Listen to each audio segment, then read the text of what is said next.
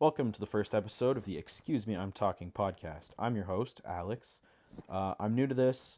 I've never done a podcast before. This is my first episode, so just forgive me if it's a little rough. I'm just going to say a little bit about myself here, and then we're going to get into some topics. So I've grown up in Ontario, Canada my whole life. I'm a big Bruins fan, big Patriots fan. Celtics and Red Sox are my other teams in baseball and basketball, but I don't really follow those sports near as closely as hockey and football. So today I'm going to be talking about the Bruins' unexpected success this season and their ability to deal with injuries down the stretch here with Bergeron, McAvoy, and Marchand not playing in the latest couple games here. I'm going to be talking about NFL free agency looming for the Patriots after their Super Bowl loss to the Eagles. I'm going to be talking about Brandon Cooks, a disappointment in New England. That's what some knuckleheads on Twitter are saying. I'm going to get into why that's ridiculous. And finally, I'm going to be talking about Odell Beckham Jr. What were you thinking with that video? So let's get into it. Okay, so first I'm going to be talking about the Bruins' unexpected success and their ability to deal with injuries here down the home stretch at the end of the season. So, the Bruins, I think, are safe to say most people expected them, miss the playoffs or just barely make it in, 7th, 8th seed, maybe win a round and then be out of it. It's a boys' club in Boston, I've always seen it as a team that all thinks it's about grit and toughness and, it's not moving on with the times in the league like every other team. But to my pleasant surprise, Don Sweeney, questionable moves. Dougie Hamilton, that's questionable trade at best. I'm not going to defend that in any way. He did have a couple good ones, like, in my opinion, the Rick Nash trade deadline deal, got rid of half of Bolesky's contract, brought in, the big winger for David Krejci, who he's flourished with those types of players in the past, those wingers with size, Nathan Horton, Milan Lucic, Jarome Iginla, but for the good trades that Don Sweeney's had, he's had the Dougie Hamilton trades, the Zach Rinaldo trades. He's done nothing too catastrophic. I'd take him over Peter Shirelli as my GM in a heartbeat every day of the week and twice on Sunday. But I don't know. These young guys have been able to step in, the McAvoys of the world, the Grizzlicks, the Jake DeBrusks, just to come into the lineup and perform admirably and, really fairly well. So this team seems to be clicking. I think they made the right moves at the deadline. I really like what they're going, the direction they're headed this season. Tuca's back to, Vesna level performances after, a few years with some questionable abilities in net there. Not entirely his fault, considering the coaching staff just ran him into the ground when they don't have a reliable backup. Kudobin's been a pretty good backup this season, really took some pressure off of him, really helped him out there. I'm just excited for the playoffs coming up here in a few weeks. It's looking like we're going to play the Leafs. That is, if the seeding stays the way it is, which it's looking like it might. I'm not really looking forward to this final stretch here with injuries to Bergeron, McAvoy, and just recently Brad Marchand also went down with an upper body injury, according to the team. So, with all these injuries, it's going to be tough. They're going to play some good teams here in the last stretch of the season. Hopefully, Bergeron's going to be healed soon. He's not going to be traveling with the team for this road trip. They said they'd reevaluate him again. I just hope he's back for the playoffs. McAvoy, I believe it was a MCL injury that's kept him sidelined for a little while here. And Brad Marchand, just an upper body injury. I don't think the team said anything else. Those are three key guys. McAvoy, a lot of people could argue, is already the best defenseman on the team, or at least has promised to be. I would say it's you know, him and Chara really help. And then Krug is up there, but, you know, he can be a defensive liability at times. But McAvoy, that one really hurts. Bergeron, obviously that hurts. He's a Hart Trophy candidate in my eyes. He's been the best player on the team for years now. And you really notice when he's out of the lineup. Krejci's done a good job on the second line at center. Riley Nash has filled in really well with Pasternak and Marchand on the first line. And as for Marchand, I really don't know what's wrong with him. Hopefully he can come back soon because he's a very important piece to the team. Clearly, you can say what you will about Brad Marchand, you know, dirty. Yeah, he is. He plays on the edge. I hate when he does stuff like that. As a fan, I defend him to the death, and then he turns around and throws a slew foot or a high hit or a late hit, and it's just, I don't know. The latest controversy with him trying to avoid the hit, I don't think he did that intending to hurt him, but honestly, he's a player that doesn't deserve the benefit of the doubt anymore after some of the actions he's done in the past. But, you know, it is what it is. That's just the type of player he is, and he's been in the league for so many years now, I don't see it changing anytime soon. All right, so I'm just going to move on here to the next topic. I didn't have a whole lot to say about the Bruins other than, you know, those injuries are going to kill them if they can't manage to stay afloat here. They've done all right so far, but, you know, it's not going to be easy for them. So I'm going to be talking about NFL free agency looming now for the Patriots. You know, that Super Bowl loss still hurts. The team's good, not really good. That defense was not that good. They broke against a backup quarterback. That's unacceptable. Your quarterback throws for 505 yards, 3 touchdowns, 0 interceptions, and you still find a way to lose the game. Like, that's defense is bad. Patricia's gone. I don't know. There's not going to be a defensive coordinator this year. I believe that their linebackers coach is going to be calling defensive plays, but no real defensive coordinator. I don't know. I'm still bothered by this because Malcolm Butler, that benching in the Super Bowl, I don't know. There's got to be more to it than just Bill Belichick is cruel and actually believed that another player was a better option. I don't believe that for a second. I mean, that secondary was getting torched by Nick fucking Foles. Nick Foles, a backup quarterback. That's just not acceptable. In a Super Bowl, that's not acceptable to bench your second best corner on the team. Former Super Bowl hero in Super Bowl 49, obviously. There's something more to that. I don't believe for a second that there was nothing more to it than just there was better players for the opportunity or whatever coach said.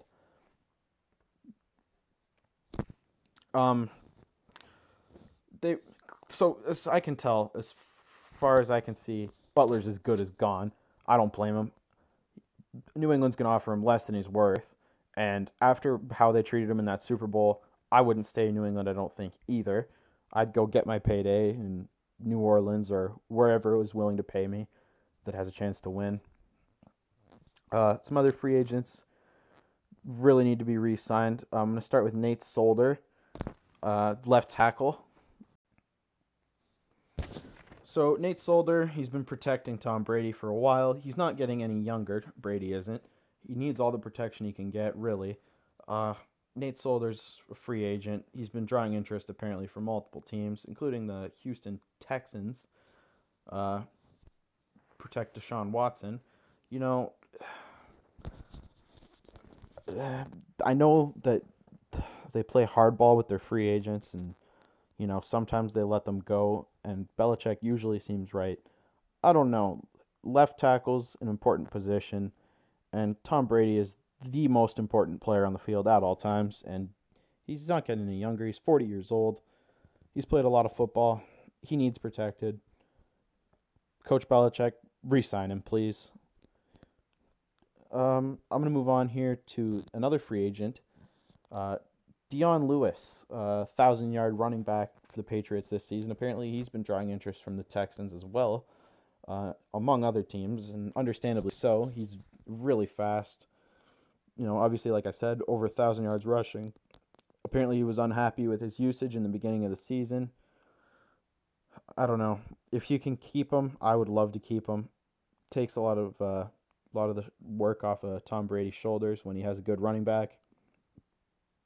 But if he leaves, you know, it's not the end of the world, I don't think. Another running back that's free agent is Rex Burkhead. I thought he played pretty well this season. Obviously, he's a completely different type of back than Dion Lewis. He's not as fast. He's seems more like a grit type back. Really Belichick type player. And, you know, if you can't re-sign Burkhead or Dion Lewis, Danny Woodhead was released by the Ravens, so, you know, he's got experience in the system. He's a pretty good player, gritty. I wouldn't mind seeing him back in New England either, but obviously for the right price. I don't know. I'm not a manager, and there's a reason for that, GM.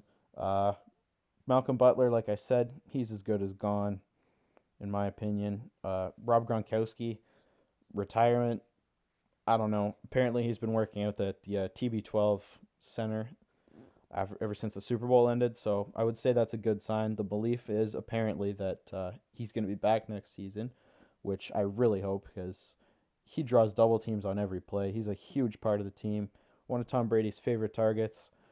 I'm really, really hoping he's back. You know, if he really did retire, I wouldn't be too surprised either. You know, he's taken a lot of punishment in his career. You know, all this talk about CTE, and it's horrible, and I agree. It is a horrible, horrible disease. Like, he saw what happened with Aaron Hernandez, his former teammate. I'm not going to say CTE is the reason why he did what he did, because I don't believe that. I believe he was just a complete psychopath. But, you know, that's neither here nor there. But with all the issues with his brain after he committed suicide, when they studied his brain and saw he had such an advanced stage of CTE, you know, if I was Rob Gronkowski, that would give me cause to pause and just, you know, think about what's more important in life. Obviously, football's big when you make so much money off of it and you've been practicing your whole life. It's your love. But, you know, if he retires, I can't even be that mad. There's more important things in life than football. And, you know, if you can't walk or you have, you know, degenerative memory by the time you're 50, and that's not any quality of life. So, you know what, Rob, if you want to retire, you have my blessing, although I will be disappointed that you're gone just because you're such a monster on the field.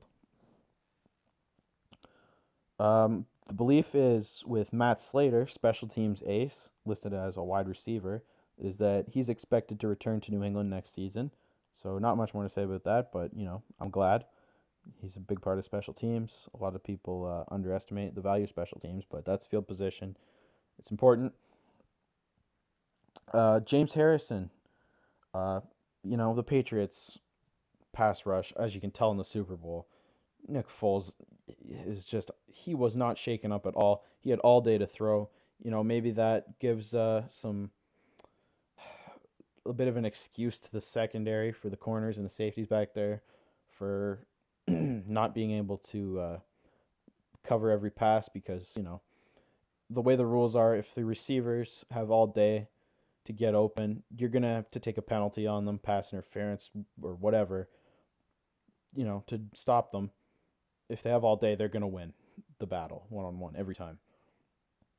So James Harrison, he's old, still effective player. If he wants to come back, I don't see why the Patriots shouldn't re-sign him. You know, he was a valuable piece to add. I think he helped the pass rush. He's just a monster athletically. I think he's still got some gas left in the tank. If he wants to keep playing, the Patriots should keep him. Okay, the next free agent on my list here, I'm not going to discuss all of them. I'm just going to discuss some of the more prominent names here. Danny Amendola, the dude's been taking pay cuts after pay cut every year to stay with New England. give the dude some money. Please don't let him go. He's really important. We saw Julian Edelman tore his ACL. I believe it was against the Lions in the preseason. And Danny Amendola, he's a performer. He's clutch.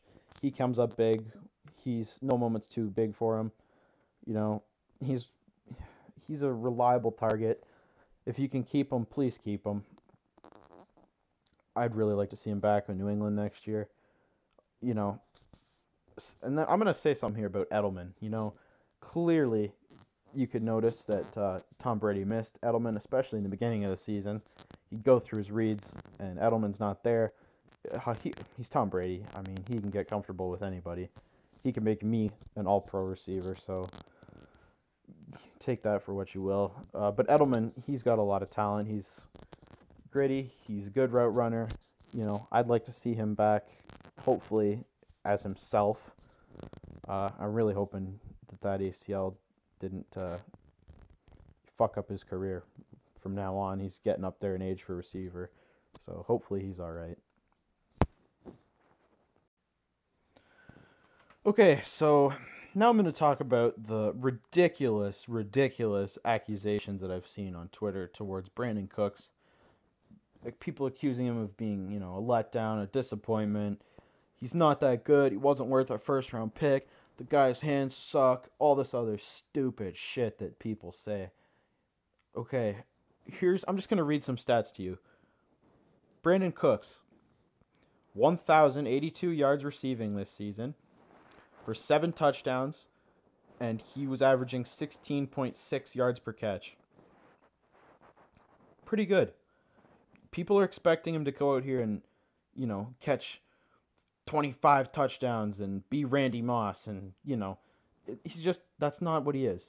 You know, I feel like the media really hyped up, oh, Brady, deep threat receiver, hasn't had one since Randy Moss, and the team went 16-0 in the regular season, and this and that. And that's not the same. He's not Randy Moss. Nobody's Randy Moss. Randy Moss is, in my opinion, the second greatest receiver of all time, only behind Jerry Rice. It's ridiculous. Just bad takes all around. I'm going to read you another person's stats. So a lot of people say Antonio Brown's the best receiver in the league. You know, you can make the argument. Some people say Julio Jones, Odell, but a lot of people really agreed on Antonio Brown. He's just one of the best, if not the best. So Antonio Brown had 1,533 yards receiving, 9 touchdowns, and 15.2 yards per catch. So, you know, he had almost 500 yards more receiving than Brandon Cooks, playing in Pittsburgh, but he had only 2 more touchdowns and less yards per catch. So, I mean, I don't know.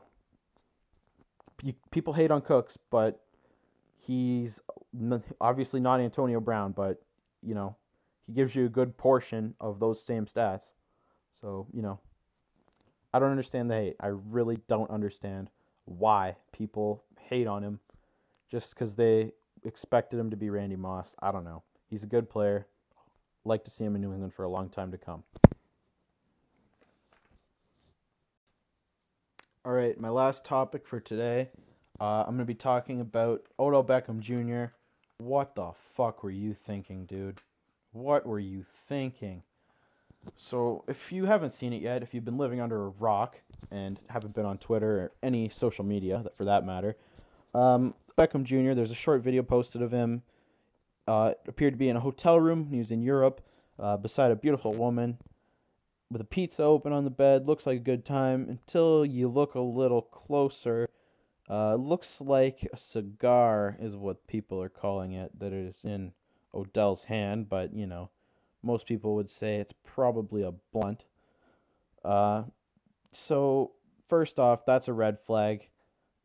Marijuana, we've seen other prominent players in the league have problems with it. Josh Gordon, obviously a big name, who had troubles with marijuana. You know, LeGarrette Blount, Le'Veon Bell. Some big names had troubles with, you know, the league and their teams just because of this issue. You look a little closer yet again. The woman laying beside him appears to have a white powdery substance that, you know, you could only assume is cocaine. This video is only a few seconds long. Odell's telling the woman to sleep with his friend, who's filming, I assume, is the one filming. You know, if you want to smoke weed and you want to do drugs, whatever, that's your decision. That's your life, man. Do what you like. But to film it or allow it to be filmed and put online, you want to be the highest paid, not only the highest paid receiver in the league, you want to be the highest paid player in the league. Is it a big deal that you smoke weed? No, I don't think it is, personally. It doesn't matter to me what you do, man. But the team's going to be looking for anything they can do to tell you that you're worth less than you are, because that's a business. They want to pay you less than the least amount possible, and they're going to use that as an excuse. That's going to hurt your contract. What were you thinking? Like, you weren't thinking. There's no way that you actually thought that through. I don't know. It's ridiculous. It's a piss-poor call in judgment at best. No excuses at all. Okay, so that's the end of the podcast. That's all I have to talk about for today. I know that was really bad, so if you somehow managed to make it this far without just wanting to completely die from my horrible monotone voice, I really appreciate it. Feel free to let me know what you think. I would like to try this as a kind of regular thing.